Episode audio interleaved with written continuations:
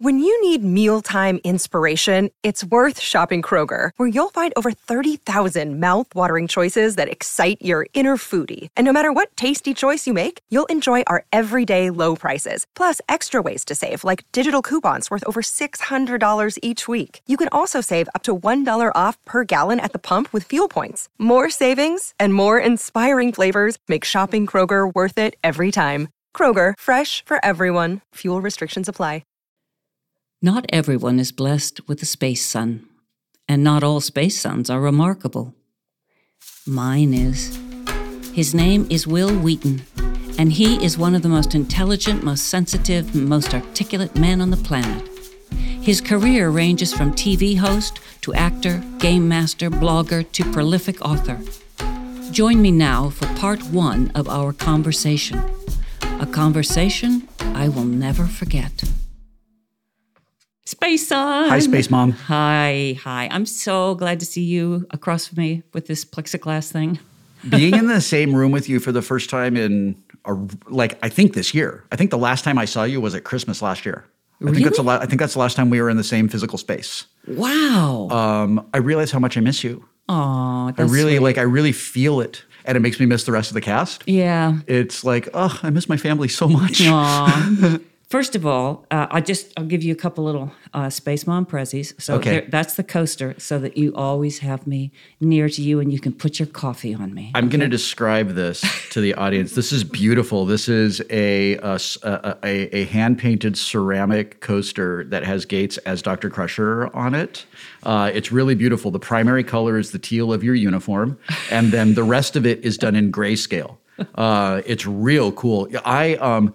You know how much I love Star Trek. You know how much it how how how important it is to me, I and know. how how important we are to me. Yeah. So I collect Star Trek stuff every chance I get, um, and this is going to go with my coasters that uh, are our graphics. I have one. Remember Oh, that big, cool. cool graphic in engineering? Yeah, yeah, big- so I have that Oh, on a that's cool. coaster. That's cool. Uh, and then I have a set of coasters that are Wesley's uh, three colored striped spacesuit from the first season. I love it. Uh, I have a full set of of, of those. I love it. So, and, and here's a here's a space bomb gift. This is called um, Cloud of Protection Uh-huh. by Neves, and it's the most fabulous air purifier smell anything Oh, I've ever cool. seen. It's absolutely amazing. I love So it. That's yours. I wish I wish you listening it to this could see uh, could see this. We we are this is beautiful, Gates. Thank you.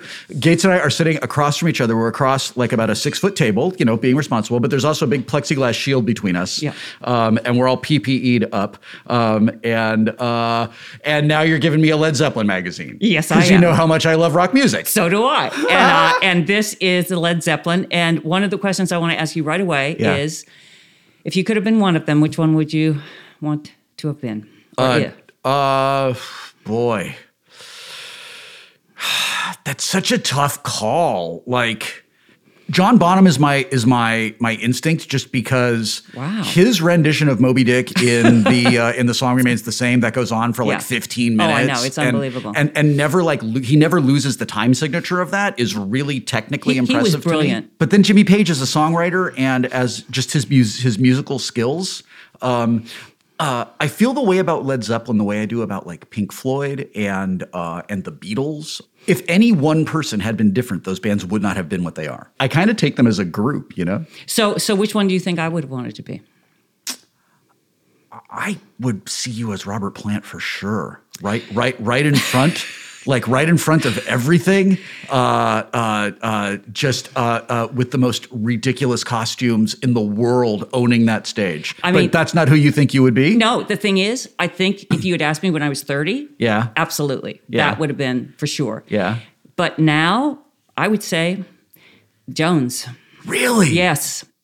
His bass on Kashmir, Yeah. you knew you were going to just explode. It was fantastic. Yeah. And his bass riffs are actually what I remember more than almost anything. I Oh, his, have to ba- his his bass riff in Dazed and Confused is amazing. And even though, yes, I think when I was 30, to be able to sing like like Plant. Anyway, this is yours, honey. So here Thanks a lot. So because you are such a game master, Yeah. take your penny bag and I have a pour bag it of out. pennies. You have Okay. a bag of pennies, and there's and then there's uh, should be two dimes in there. Okay. Okay, and we are going to play some games. Okay. And every time we lose a point, We have to put a penny in the bowl. Lovely metal bowl. That's going to sound great. It's going to sound good, right? Okay. And then because I know some of the questions, I'm going to try to be a fair player and put 10 cents into the bowl. And the player who has the fewest pennies at the end wins. Okay. All right. So I'm putting in, there was the dime. It went in. We're going to start with never did I ever. But if I don't automatically offer my answer after your answer, you must ask me to answer. And if you forget, you have to put a penny in. That is your handicap because you're the game master. Okay. Never have I ever crushed on a celebrity. I have so many celebrity crushes. All right, put, So put many. in. So I put a penny in? yeah, Okay. and I have two, so I'm going to put a penny in. Okay. All right. Who's the biggest one? Just Right now, at this very moment, is Stacey Abrams a celebrity? she is. She's awesome. I stan her. Oh, I man. stan her for She's- sure. She's amazing. I agree. Um, I agree. Uh, but I also um, I really love Tom Hanks and I really love Taylor Swift and um, I really love these people who you feel like even though they are massively successful and world famous that they haven't lost the ability to be a person. yeah. And Yeah. um, I've we know people that are so famous that they could lose the ability to be a person and they haven't. Yep. And I, I, I so like when I see those, I'm just like, oh, they're like really amazing people, and like I love their work. Um, and maybe we could hang out and be friends sometime. Yeah, it's it is. It's keeping your humanity and really Yeah. not walling yourself off from from everything. Um, never have I ever smoked any substance. Oh, I got to put Penny in there. Yeah, I got to put a penny in there. There is, by the way, there is no way I would have been able to get through this lockdown without um, my CBD gummies. I hear you. Um, I've been an advocate for cannabis legalization forever, like even when I didn't use it, because I just thought it was Yeah, so. me too. So I thought it was it's silly and it's racist and and it hurts people and stuff. But uh, I have I have figured out that like CBD gummies with a little bit of THC in them, Oh. or or like a like a little one to one ratio of CBD to THC, it makes my anxiety just completely go away. It works better than any anti anxiety medication I ever took. It's better than any pharmaceutical I've ever used. I really hope that we get national decriminalization because this thing is a freaking miracle. It is, especially when you're not having to buy it on the street. When you actually know that this is this is good, this is dosed, everything. I had to ask some of my friends who are experienced in the weed world. I was like, I don't know what to do. and they were like, well, be glad that you can do it when it's legal because Yeah. before it was sketchy. You'd go to some dude's apartment and he'd want to hang out for an hour. And I'm like, what? No, that sounds terrible. No, it was definitely sketchy. When I was young and I was in Paris, Yeah. people had hashish and stuff, and you didn't know what was cut with anything, and it was it was really dangerous. So I would usually abstain. Never have I ever done nude body shots. My wife and I were just talking about this yesterday. I, I never have. Um, So but- penny goes in. Um, no, wait. no, I don't put no, a penny we in. don't put a penny in. No. Okay. Uh, uh, but but it's not because so Anne Yeah. and my wife um, was like My space daughter-in-law. your space daughter-in-law was like i don't I, I would never even send you nude pictures because i just don't like the risk of something being out there and i said i would never send you nude pictures because nobody wants to see this who wants this is nobody i don't even like seeing myself naked like it's i shower in the dark like it's, it's You do it's, not. it's, it's not it's not good um, um, uh, but I think that if I were younger and more attractive, if I had the opportunity to go and do like nudity in like uh, a movie or something like that, just for the sake of having done it, I would totally do it. Huh. Uh, but no, this Yeah. is nobody I- needs. Nobody needs done to see it. this. I've never done it either. But when I was filming Marker in Hawaii, Uh-huh.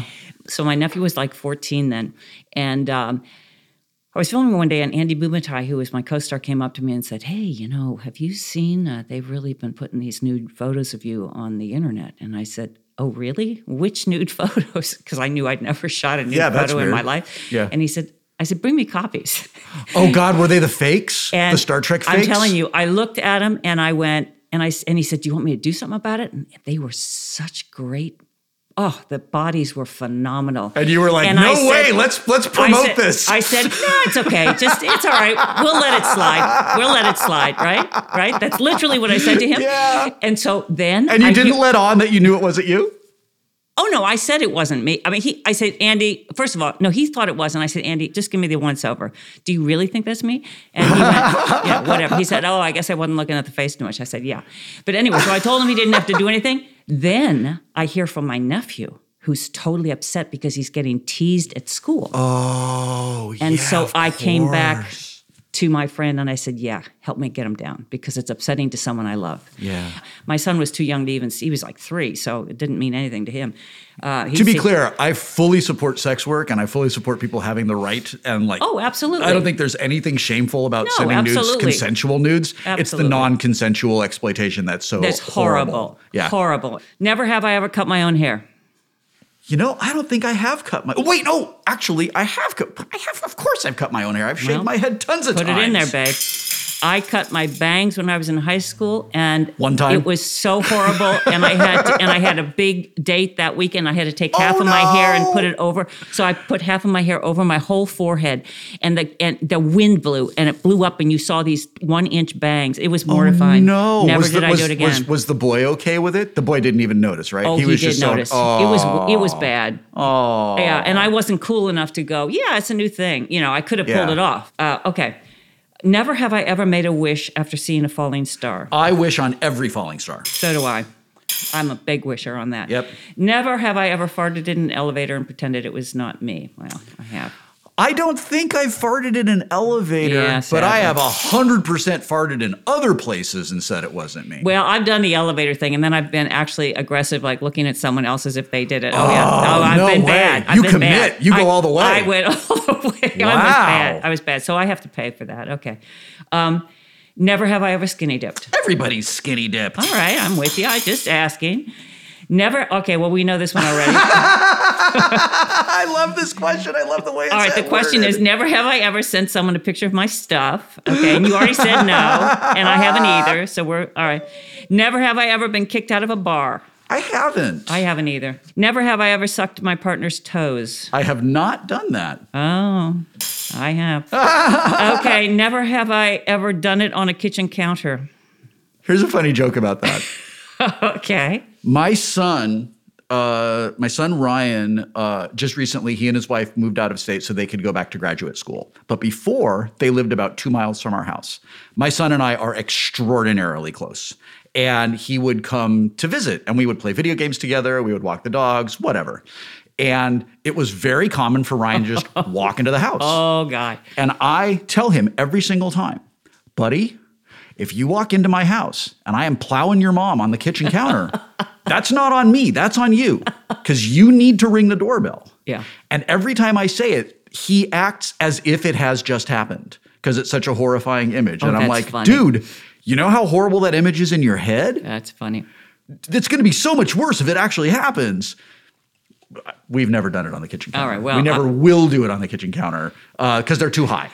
Okay. Well, I, kitchen I'm sorry, but. I've I've got to. Ew. Oh, I know. Well, you know. Well, I didn't say that the kitchen was, you know, a dirty or anything. But, you know, geez. all right. Um, all right. I thought it was very romantic and sexy. I'll tell you. Anyway, I'm sure it was. Uh, never have I sung uh, at karaoke. Ugh, I've done karaoke before I realized how much I hated it. I, I'm not a karaoke. Person. I had I had to try it to figure out that I just think karaoke is Yeah. awful. Uh, never have I ever gotten drunk at playing games like this. Uh, I am pretty sure that in college, at least once. Oh. Well, then you better put it in. So yeah, I'm gonna I'm no, gonna guess I have that. not. Uh, never have I ever used the bathroom in complete darkness. In complete darkness. Complete darkness. I feel like. What about like if you're camping in the woods? Does that count as complete darkness? Because I've peed in the woods in the middle of the night. Yeah, uh-uh, that doesn't count. There's a little bit of moonlight. And it's different right? because you don't have to worry about if I'm a little bit on this leaf and that leaf. But if you actually are in a place that, you know. So uh, I have, and it was absolutely terrifying. yeah. Yeah. Uh, and it was in France when Yeah. I was a student there, uh, like I was like 20. Yeah. And at that time, it's not really that way now, but you used to go into like a cafe and you'd, you'd go to the restroom and it was just a hole. Okay? Yeah. There'd be waiters kind of in the hall. So you had to close the door, but there was no light switch. So I would just close the door and then I'd kind of be having to, it was horrible. That sounds terrible. It was. But then, of course, it turns out that if you just totally flick the latch all the way the light comes, light on, comes on automatic. automatic. But who knew? That was Who wants to lock the door in the dark? Exactly. Never have I ever re-gifted. Oh, I've definitely regifted. Yeah, me too. It's a good I- thing, actually, I, don't I, you think? I feel that regifting is like really good recycling. Yeah, and it's it like, is. hey, I you know, agree. so I prefer not to get gifts at all. Um, Anne and I don't give each other gifts. Uh, we give each other experiences instead. So we take a trip or we go have kitchen a really counter. Try it on the kitchen, kitchen counter. counter. I'm telling you. really, I- I'm going to pitch the kitchen counter. Uh, uh, now that the kids live out of state, I think we're probably in the Yeah. clear. Um, uh, I prefer not to get gifts. Um, and uh, if I get something that uh, I appreciate the thought, but I know, oh, I have a friend who's going to be over the moon about this. Yeah, then you re-gift Then it. you do it. Exactly. Never have I ever worn Crocs. Never have I worn Crocs. No way! You're putting a penny in the bowl. You put on Well, Crocs on purpose? I did. You know what? It was for gardening, and they it came out, and Jack was little, and I did it, and they are so ugly and horrible, and so I'm sorry, I'm embarrassed. Never have I ever gotten a tattoo I regret. I have a ton of tattoos, and I don't regret any of them. Okay, good. I don't have any. I waited until I was in my 40s to start getting tattoos. Smart. So um, uh, I don't have that tattoo from when I'm 18 that I regret. Never have I called in sick, but wasn't. I've never called in sick to work because I really like work. Yeah. I love it when I you know when I get to go on the set. Um, I have called in sick to avoid an audition. When I Okay. when when I was when I was younger, I hear you. So we got to put that in. when I, when I was younger and I um you know and I and I felt really like kind of pushed into doing all of all of the acting stuff that I didn't really want to do uh if I knew that I was wrong for a role and I have very good instincts about that stuff um, and I knew that it was going to suck to drive to Santa Monica at four o'clock in the afternoon. Oh, I would yeah. just be like, "Oh, I don't feel well today. I'm not going." Yeah. Flat tire. I've used that one. There's a wreck on the 101. Well, but now they can Yeah, find. and- now they can. now check they it. can check. I, I, yeah. There's so many things that are different now. Oh my God, So you could it's get so away. hard to lie. You could get away with so much more. You really it's could. amazing. All right. Um, never have I ever challenged an animal to a fight. like like out in the wilderness, just like let's go, you and me. Yeah. I don't I don't feel like I I don't feel like I have. You challenged an animal to a fight? Please tell me the story of you challenging an animal to a fight. So th- I have these. I I have so much wildlife in my backyard. So it was the raccoons. I uh-huh. finally I had had it. Okay. Yeah. Because my cats go nuts.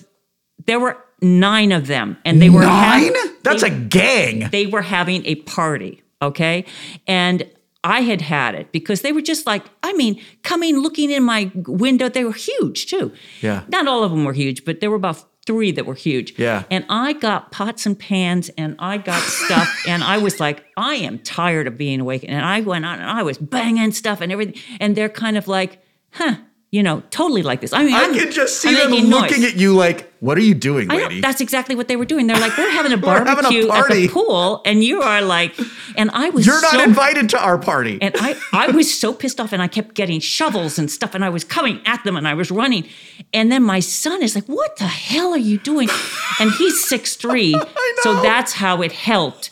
And they saw him, and he said, "This is ridiculous." I said, "No, I'm." I was so angry. I said, "No, get him! I'm going to get him!" And and I went after the leader, and this took 25 minutes before I got them out of the How yard. did you identify the leader of the raccoons? Did he have like a, an armband on or something? Yeah, he was the last one to leave, and he looked at me and went, Oh, he, with such he- contempt. He did. He turned around and just was like pathetic. I'll see you tomorrow. You know, Oh, enjoy your garbage. it was unbelievable. Yeah, it's so funny when we just lose our minds for a minute. I know. Um, okay, we've done the bar one. So never have I ever. Yeah, we done that one. Never have I ever eaten food that fell on the floor. Oh, 100%. yeah, yeah, me too. In fact, I'm going to put two pennies in for that because I am like uh, uh, Anne's real like care, is, is Meticulous. meticulous about like nope that's that's gross Yeah, and I'm like yeah. I don't care. Yeah, yeah. I pick up so- stuff It's so funny. People either are, they aren't. all the time. But see, I think it depends on so many things. Like my mom brought me up, I do not, you know, do not, the cats never go on this. The cats only stay on the floor, in the kitchen, and the basement. The cat was not allowed in the living room. I mean, Yeah. the cat would literally, where the carpet was, would just when it was pissed at us, would just lift the paw up as if I'm going to step on the living yeah, room, right? sure. All right. How about Never have I ever been with a former love of a good friend. Uh, one of the great regrets of my life was hooking up with a girl that uh, I had a little bit of a crush on who had dated a friend of mine for a really long time. Uh, uh, I just chalk that up to youth hormones and inexperience. It's a regret. It was not. It was not cool. Well, mine mine was six years had passed since they'd no, maybe not six. Yeah, something like I think that's enough. four years. Yeah. And I was surprised to know it still was upsetting. So I Yeah. felt badly for upsetting her, but I have to say it ended up being a um, pretty nice thing for you know, it wasn't like a one night stand or something. Yeah. Um, okay. Uh, never have I ever been naked on the beach with other persons in clothes. Uh, I have not. Um, when we were dating, Anne tried to get me to go skinny dipping in the ocean in Hawaii. And uh, uh, I, again, was like, no, no one needs this. No one needs to see this. I will absolutely not do that. But we want to see it, Wil. no, nobody does. Okay. Trust me. All right, so um, I'm going to have to do. Way to go. Yeah, well, you see, what happened was is this that same guy, you know? Oh, yeah? we were in France on this gorgeous beach. Just we had camped out on the at night and everything, and so we were showering. There was this little idyllic waterfall coming from the rock cliffs right by the ocean. Yep. And so I'm washing my hair and everything, and I turn around, and there's this girl who's about seven with her father, and they're both dressed. I had never been naked like that, you know, in front of, and it was the father that was upsetting. It was not the kid. Sure. Yeah. Okay. Never have I ever fallen in love with anyone through the network, that social network. Uh, no, I, I met Anne long before social media or social networks even existed. Okay, cool. How'd you guys meet? We met at my friend Stephanie's house. Nice. Um, we met indirectly because of Star Trek. I was back in the old days when they would book part of a cruise ship for the Star Trek cruise, and then there would be like Muggles on the cruise also. Um, they, uh, I was there to be part of the Star Trek group, and I met my friend Stephanie, who was there with her sister and her parents on the non-Star Trek portion of the cruise. But we're exactly the same age. We like all the same things. We That's grew up so in the cool. same general area. So Stephanie and I met when we were 18. When I was 23, Stephanie um, uh, had a New Year's Eve party that I wasn't going to go to. I didn't want to go to it. Um, I was single. I was enjoying being single. I, I liked not dating or having responsibility or whatever. And uh, at this party that I didn't want to go to, Stephanie invited Anne, um, uh, who also didn't want to go to the party. and uh, Stephanie and Anne had known each other for five years, uh, working at a restaurant together. Stephanie and I had known each other for five years. I had been after Stephanie forever to introduce me to her friends. She never introduced me to Anne because Anne had kids, and she was like, "You're not responsible and mature enough for kids." She was right. Um, and and then I saw Anne at Stephanie's party, and I was like, "I need to know that woman." Oh, that's cool. And uh, yeah, that was 25 years ago. Wow. Mazel tov. That's really cool. Thanks. Awesome. Awesome. Never have I ever stuck gum under a desk. Oh, I have 100% stuck yeah, gum under so a have desk. I. Okay. Um, never have I ever entered into Facebook while drunk. I quit drinking years ago. But have Um, you ever? and I'm trying to remember if I have. I'm sure that I must have, but back before I quit drinking, I had a pretty strong no posting things online while you're drinking rule, so that I followed. That you followed, That that's I good. followed pretty reasonably. Um, instead, I would shop for myself. I used I used to have this bit. I used to have this bit in my stand up set about how I have a secret admirer that that sends me things from my Amazon wish list that I wouldn't get for myself. And and after a few months, I Oh, that's figured funny. like this person buys me things that I really want, but I just can't justify, and they they know me really well. Uh, and and uh, and then I figured out after about five months that my secret admirer was drunk me, Oh, that's hilarious! um, hilarious. sending buying me things off my wish list. I love that. Never have I ever spied on my neighbors. Nope, I haven't. Oh, I have. Okay. Um, uh, never have I ever made fun of someone. Oh, I've totally. ma- I make fun of people all the time. Okay. I, th- I, th- I have not done it much, but I have. Never have I ever stolen anything with a higher value than $10. I've never stolen a single thing in my life. I could not live with the guilt of it. Really. So I was in New York. I was living there. It's about 1976. And I f- was in a cab and I dropped something and I went to look in my purse or something, and there I saw a roll of $20 bills that was with a rubber band around it. Yeah.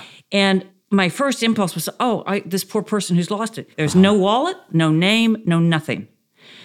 So basically, it was either going to be the driver or me. Yeah. Because there was no way anyone could prove that it was theirs. Yeah. Right? Yeah.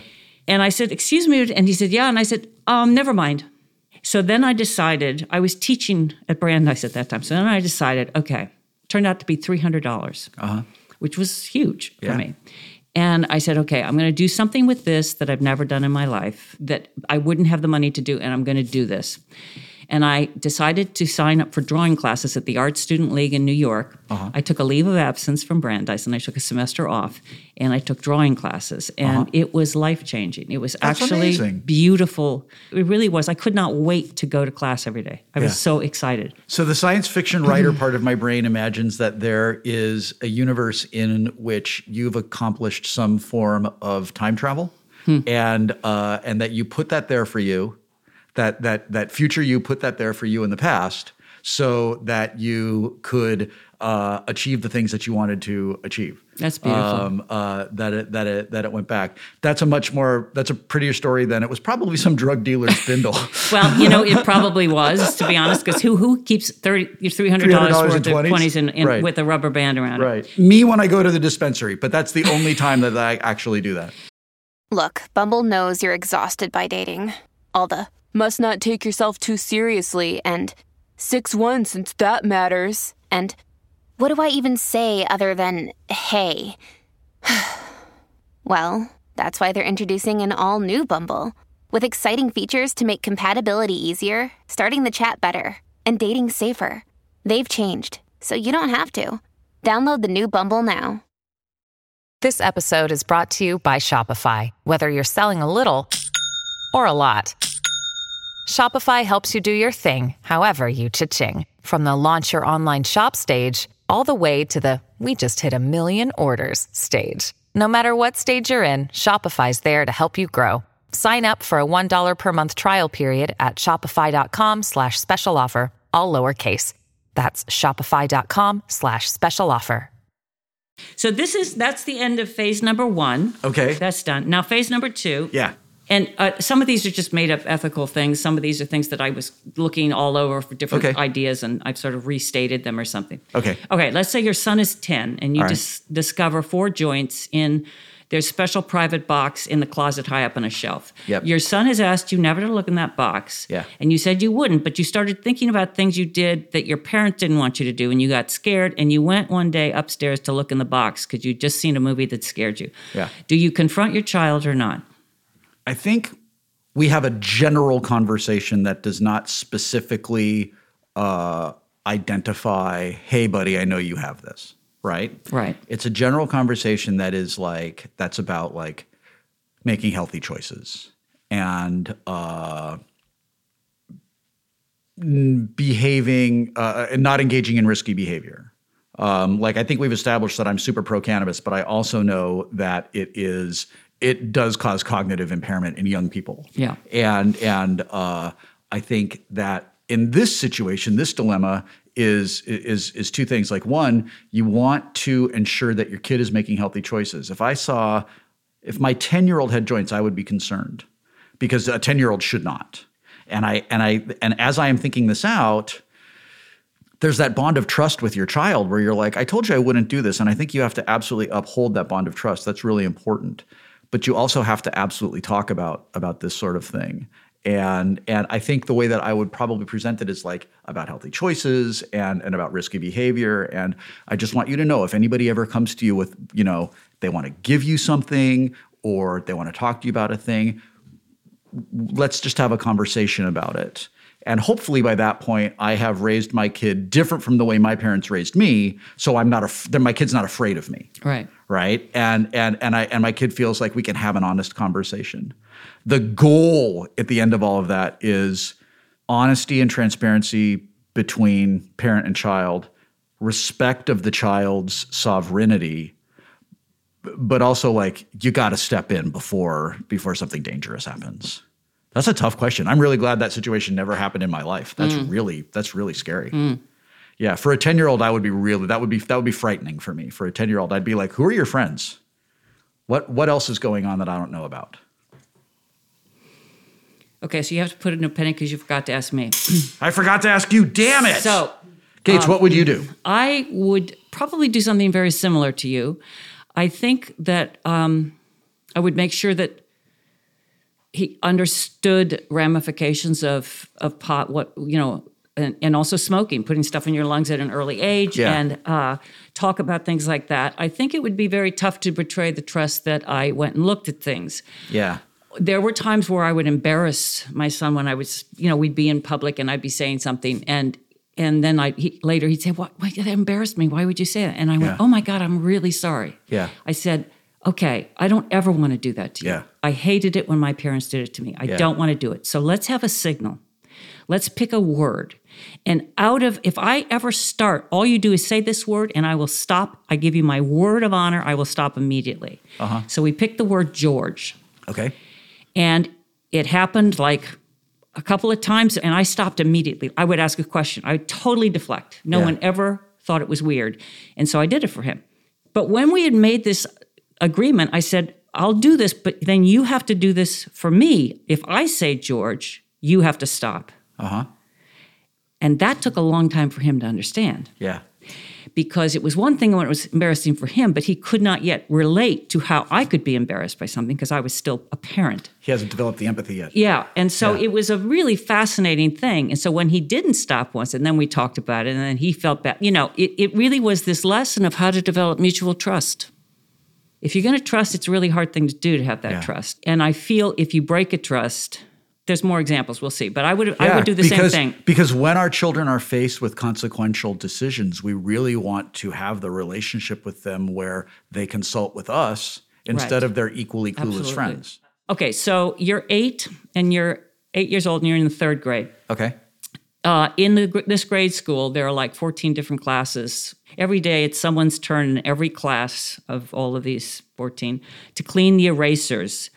Uh, and there's about, you know, 16 erasers that are clogged with yellow chalk. You take them outside and you start hitting them together, which is how you were told to clean them. And it's taking a long time. And so, for the heck of it, you just hit one eraser on the side of the red brick school building, and it totally seems to take the chalk like right out of the eraser much faster. And so, you start to just do this. You decide to clean all the other erasers that way, and you do the job pretty quickly. You feel really good about your cleverness of finding a new way to clean these erasers.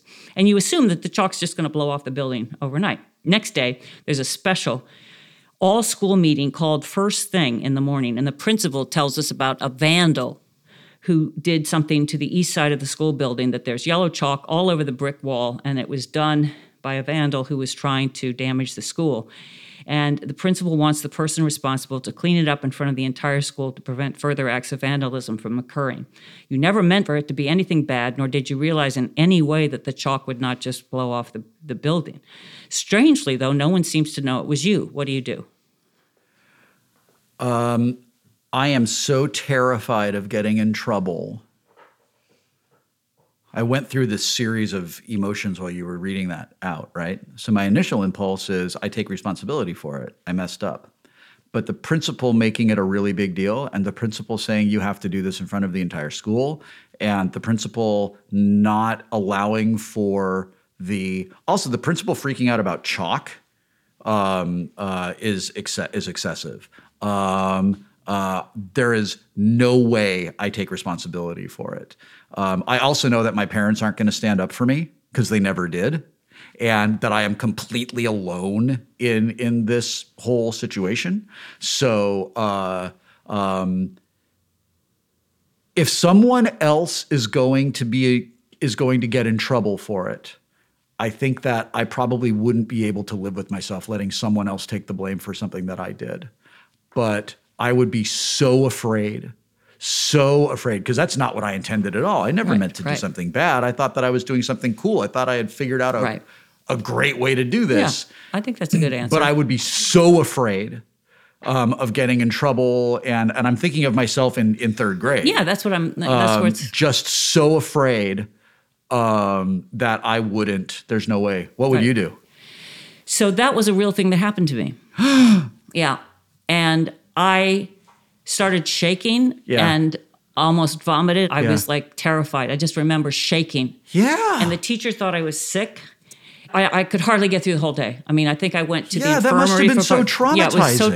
traumatizing because I was, I had been only in the school. I had transferred from another school. oh no. I really didn't feel, you know, that I was at home in this school yet.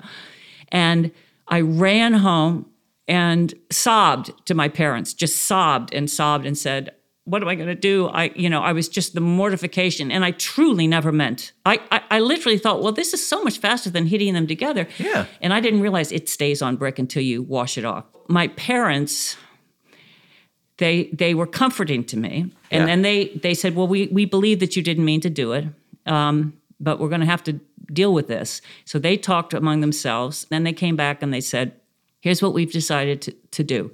Tomorrow you're going to go to school an hour early, and your dad's going to go with you, and we're going to have a pail and some brushes, and you and he are going to wash it off before school starts mm-hmm. at 6 a.m. And I thought that's just about the coolest thing. And I just cried and loved him so much. And so That's the next day, the next day, my dad, we get that my mom that gets the pail and the brushes. We got two brushes and we got Yeah. the stuff because they said you did do it, so you must take responsibility. And we go down, and I'm ready to do it with him because I felt strong enough having him with me, of course. God, that's amazing. And as my dad opens the car, and as I open my side, he said, "No, honey, you just stay in there. I'm going to do it." Wow. And he did it.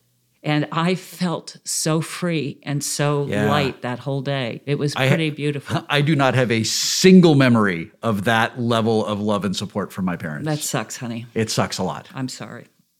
So, two of your neighbors have been in a dispute for a long time. It's nothing to do with you, this dispute. You get up in the middle of the night to pee and get a glass of water, and on, in, you don't put the lights on. And on your way uh, in the kitchen in the dark, you glance out the front window and you see one of your neighbors cross the street and key the other neighbor's car. Do you ever mention that you saw the neighbor do this to either one, either the one who keyed the car or the neighbor whose car was keyed? 100%. Yeah, I absolutely do. I tell them both. I, I, You tell them both. I absolutely tell them both. I tell the keyer, I saw you do this, and uh, this is what's going to happen. You're going to tell the guy and deal with the consequences, or I'm going to tell the guy and you're going to deal with the consequences. I cannot tolerate that kind of bullying cruelty to a person ever for anything. I don't care what it is. Like if you have if you have a dispute, you deal with it like like adults. You don't vandalize someone's property because that also escalates and like yeah i couldn't do that i would not feel I, I would not feel okay with that i would i would absolutely i think i would have to say hey look i saw you do this because if i if i don't say anything now i'm complicit in the act of vandalism. Because i saw it happen. And that person's going to come out and look at their car and be like oh man now i got to deal with this? And maybe they suspect that it was Right. the the, the neighbor? In general, I avoid conflict, but in that situation, because I saw it, I just feel obligated. I feel that I have an ethical, moral obligation. Okay. I can just see, I can see Picard pushing me up against against the wall to give me a big old lecture about doing the right thing, even when, especially when it's the hard thing. And uh, and I think that I would, I think that I would probably that's that's what I would do. Is this another thing that happened to you? I'm so afraid that you saw someone key a car and you had to, and you had to do it. but- What would you do? Okay, I would tell the person who did it that I saw them, Yeah, and I would say, I think you need to address this yeah, because if you don't, I will tell the person.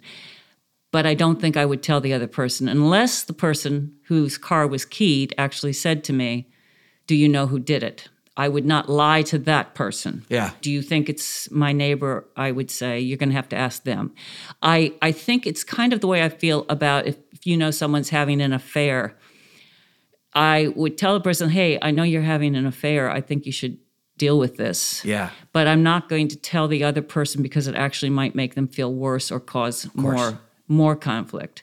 So I think urging the person who did the, the vandalism or who is having the affair and not being straight, I would urge them to please do something. I know it. It's I wouldn't want someone to do this to me. Maybe it's like an anonymous an anonymous letter like a note. Well, that's there, there are different like, ways there could be. Hey, I mean, you know, yeah. red paint on the driveway on, on on the on the garage door. I know what you did. Right, right. yeah, that might be good. That might be good. All right, here's one. You have asked all your past lovers to come to the same room because you have something you would like to say to them. What might that something be? What would what would I have to say that is so important that I would bring together? I haven't had an awful lot of partners. Um, I just was like I was sort of a serial monogamist when I was younger. Um, I never engaged in any risky behavior, so I wouldn't have to talk about you know like hey I just found out I have some disease or something like that. Um, there are two women I dated when I was in my 20s, and I was just immature and I didn't did not give them what they deserved. I didn't give them the uh, the respect. And and and one one of these women, uh, uh, we're still friends, and I respect and admire her so much. She's such an incredible human being. And I look back on the child I was when we briefly dated, and I just feel like he did not deserve you. Like he couldn't do it. And and I did actually reach out to this to, to this woman 15 or 20 years ago. And and when I was in like when I was like in my in my late 20s, early 30s, and just said, you know, when we dated when I was like 20, I was just an idiot. And I just want to apologize for that. And she was like, We were 18, we were 20, we were idiots. It's fine. Don't worry about it. I cannot think of anything that would bring everybody together all to one to one place where it would just be Well, like it doesn't like like all, a- all of all of you need to be in the same room. All of you need to know. No, it's, it's kind of a hypothetical. It's like Yeah, if you had invited them, it, there doesn't have to be an event that brings them. I can't I can't think of Just if it happened and yeah, they were together. I, I cannot think of anything in my life right now that would justify bringing together a bunch of people who have nothing in common except we dated at some point in time. Hmm. Yeah, I just I don't maybe I don't think highly enough of myself to like think everyone should get in a room and listen to me talk now. You See, know? I don't think it's. I, I, I'm Yeah. not asking though in that in that way. It's Yeah, just that if they know. happen to be together, it's more that. It's like they, they've been brought together, and and I like walk into walk the in the room, room, and then yeah. and there's like all these women I dated. yeah, yeah. Uh, That's that's okay. You've answered yeah, it. You've I don't think. it. Yeah, I don't think that I can. Uh, that's a great question, but I, I, I honestly don't know. Cool. I'm smiling. Okay. What do you do? What do you say? You walk into a room and there and there's uh and, and there's like some some number of your exes. Like, what do you tell? What do you tell them? I say I'm sorry. This is such a small room.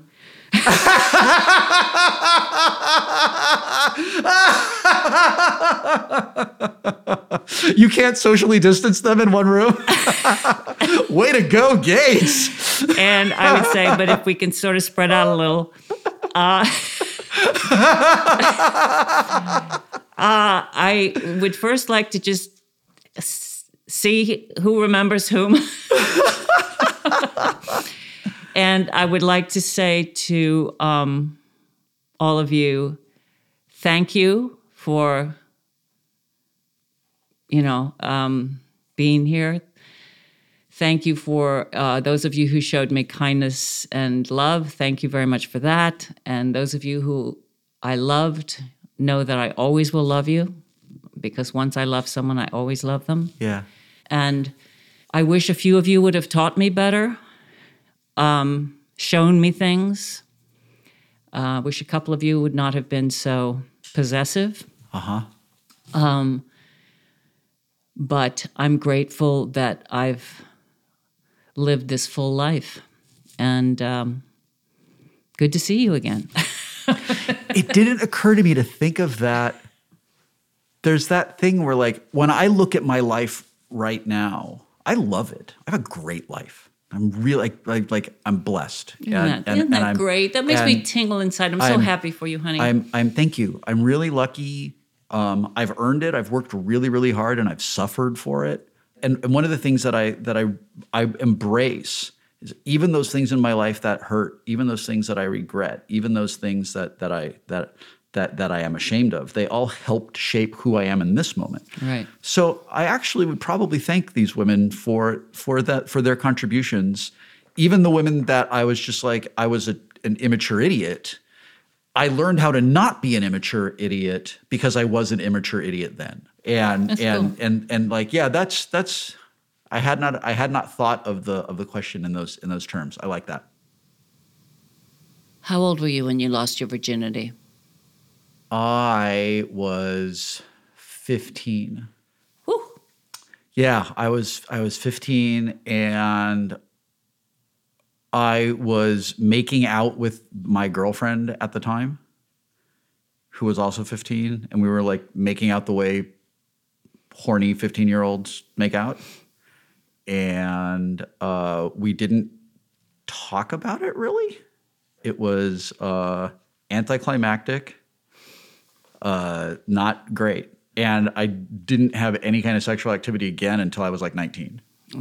Um, so, like, technically, I was 15, um, but like, kind of knowing what it meant and and knowing like I had terrible sex education as a kid. I was uh, my parents never talked to me about it at all, and I was in a parochial school where they just taught us to just say no Right. and and taught abstinence. So I didn't know anything about sexual health. I didn't know anything about reproductive health. I didn't know anything about the emotions that that associate that, that, that, that are associated with hormonal. Like what I learned was to feel bad and ashamed about myself about these things that I couldn't do anything about. So um, uh, I, I didn't have any any sexual activity at all until I was 18 or 19, and and that was when I guess I guess I became emotionally sexually active around that time, which is probably age appropriate. That whole time that I was on Star Trek and was in all the teen magazines and all that stuff and could have been fooling around and hooking up with everybody, I never did. I never wanted to. Mm. I like I knew that in my family I was a thing. I wasn't a person. I was famous and I was a means to an end. I was part of the teen magazine scene. And with the notable exception of of you and the other adults on the set, pretty much everybody in my life treated me like a commodity. And I didn't want to experience something intimate with someone who treated me like a commodity. I wanted to matter to people. I, you know, and and and I wanted to like I was a serial monogamist. I really wanted to meet a cool girl who was going to be kind and gentle and and and you know play video games and you know all that stuff that I that I liked to do. Yeah, that stuff didn't really it didn't really happen until I was about 18. And then I met Anne when I was 23. So like I said, not a lot of partners. Wow. What about you? Uh, I lost my virginity when I was 21. Uh-huh. And if I could do it over again, I would definitely want to lose it earlier. Yeah. Yeah, I think I. Did you make yourself wait or were yeah, you just like God, were you yeah. like I was raised very strictly about stuff like that. And Yeah. my parents were completely like my dad actually said to me when I was in college, I was like, Man, mom got pregnant like right away. And he said, Well, you know, it was on our honeymoon and I thought she had taken care of it and she thought I was taking care of it. They literally did not talk about uh, any kind of birth control. You That's know, they just didn't even talk about stuff like that. That's And bananas. so I think that my mother was boy crazy when she was young. Yeah. And I think she didn't want me to get married young and Uh-huh. get pregnant young. And so she went way the other thing. It was like, don't you do that. Don't be boy crazy. So I was so good that I must have been obnoxious to guys who I'd go out with. I must have Yeah. seemed like a really stuck up whatever and and Yeah. it wasn't that it was total fear Yeah. but i i was also this dancer so i moved in a certain way and sensuality was very important in my Yeah, life yeah. and I couldn't blend those two. So I had real angst about it. And. I think if I would have allowed myself earlier, I could have relaxed so much more because I, I really didn't know how to deal with it. And I, I was aggressed by a lot of men in my life. So I, I really got this big protection up Uh-huh. because I was so afraid. Maybe if I'd had sex earlier, it would have been better. I don't know though, because on the other hand, girls down at the dance studio, I was going to this preppy school, but then I'd go down to the dance studio and those girls were getting knocked up and they Yeah. were 16. So who knows, you know? It was a real different time then, right? Like it was Oh, like very. like there was cuz like it seems like like I know with my kids at the first inkling of sexual curiosity from my kids when they were teenagers, Anne didn't want to do it. She felt uncomfortable, but I was like, I'll do it. And I sat down and I was like, look, guys, we got to talk about stuff that's uncomfortable and weird, but I just need you to know how this stuff works. Right, which I is need you great. to, I was like, listen, this is what's going to happen, whether you want it to or not. So here's how you can mitigate those things. Right. Don't ever feel embarrassed. I'm never going to judge you. I just want you to take care of yourself and not end up making choices that are going to affect the rest of your life. Okay, so now a light question. Um, if you could be one of these three men for a week, which one would you want to be? Stephen Colbert, Trevor Noah, or John Oliver? I would like to be Trevor Noah.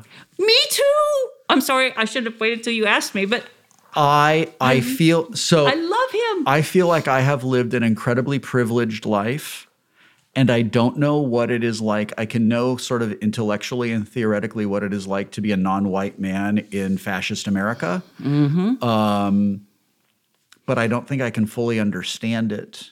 And I feel like it would make me a better ally if I could walk a mile in his shoes. I agree. I also think he's really funny oh, I do too. and really clever and really insightful. and kind. I think there's kind, something yeah. about him that is less I mean he's he's he's more open in many ways. Yeah. I feel he's he's and maybe it's because of his experience, Yeah.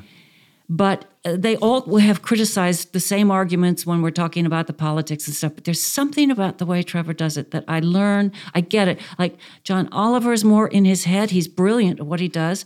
And Stephen Colbert, I think, um, I know that person much more because I grew up with people more like that.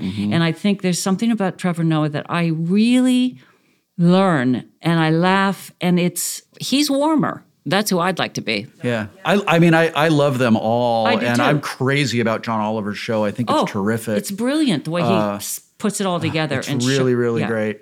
Um, but there is something about Trevor Noah. I follow The Daily Show on Instagram, and uh, once or twice a day, I end up watching five or 10 minutes of something they Yeah, did. yeah. And it's always great. I have a question. Did you ever meet Rainbow Phoenix? Yeah, I had a giant crush on Rain when when we were uh, twelve. Um, just the biggest crush in the world on her, um, and uh, we were friends. Uh, I was very close to the entire Phoenix family um, up until I was about sixteen or seventeen.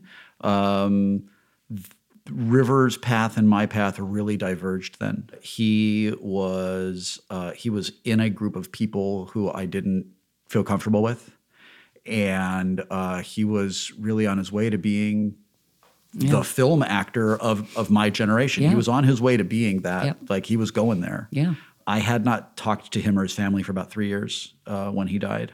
Rain and I traded a couple of messages maybe three years ago. Oh wow. She was like, Do you remember being at some big dinner during the filming of Stand By Me and we were playing footsie under the table? And I was like, How could I forget? I had such a big crush on you. Are you kidding me? Wow. Yeah. Okay. Yeah. There his that whole family, I, I I have nothing but good feelings for them. They were they were so kind and uh and welcomed me into their home, like into their emotional home when I was a kid. Um, and they were I, I loved that. Okay, put a penny in. Oh, I forgot to ask you. Do you know Rain? I I do, and this and you How can do you tell her how do you know Rain? I know Rain because she was my pick when we did the auditions for Labyrinth. No kidding. She it was She down must have been so young. She was. It was down to she and Jennifer Connelly. And I thought Jennifer Connelly was and she still is one of the most beautiful women in the world. Yeah. And I think she's become an extraordinary actress. Yeah. Okay. At that time, Yeah. for that role, I, I lobbied as hard as I could for Rainbow. I thought Wow. she, to me, really epitomized the every girl who was vulnerable. I thought she was so like an open book with her acting. Yeah. She moved me enormously. Yeah. I loved I loved the way she looked. I thought she was beautiful and in a different way, in her own way. She probably would never she would only know me as Cheryl, not Gates. Yeah. But if you ever do to again tell Yeah. her I was the one who was pushing and pushing for her. Isn't that That's interesting? really cool. What a small world. Isn't it? How many photos of oneself are too many photos of oneself? Um, if you have to spend more than maybe a minute trying to find a picture of yourself to send to somebody for as like a reference for something, you have too many pictures of yourself. How what do you think? Well, I'm older. Okay. Uh, you probably didn't know that. And I have a child. And Yeah. so, you know, there's something about having yourself with a child. I would say really 30, 30 to 50 pictures are the max for your life that you would need. Okay. And I have just hundreds and it's it's just it's it's like ridiculous. Whatever. I mean, I just I just uploaded. I found um, I, I found a hard drive, an external hard drive uh, that uh, was just in the back of the closet. So I was like, oh, I wonder what's on this. So I plugged it into the computer, and it's just a photo drive that goes boy. all the way back to 2000. Oh boy. 30 something thousand photographs. Oh my God. So I uploaded. So I uploaded. Oh my God. I uploaded all of them uh, to uh, to a server so that like they are there forever. So like they're just always around. And this morning, um, Google Photos pulled out pictures of Anne and me going all the way back to 2000. And it built this slideshow of us together, 20, 20 plus years of us together uh, changing over the years. You know, getting older, gaining weight, losing weight, haircuts, styles change, and all that stuff. And I, I sat there and tried not to weep, and I was just like, "This is great. This is just this wonderful, beautiful view of Anne and me over the course of our lives together." And on that beautiful, heartfelt statement that makes me tear up, part one of my podcast with the remarkable Wil Wheaton comes to an end. If you liked part one, you will love part two even more. Please join me for that in the next episode. And thanks so much for listening. Take care.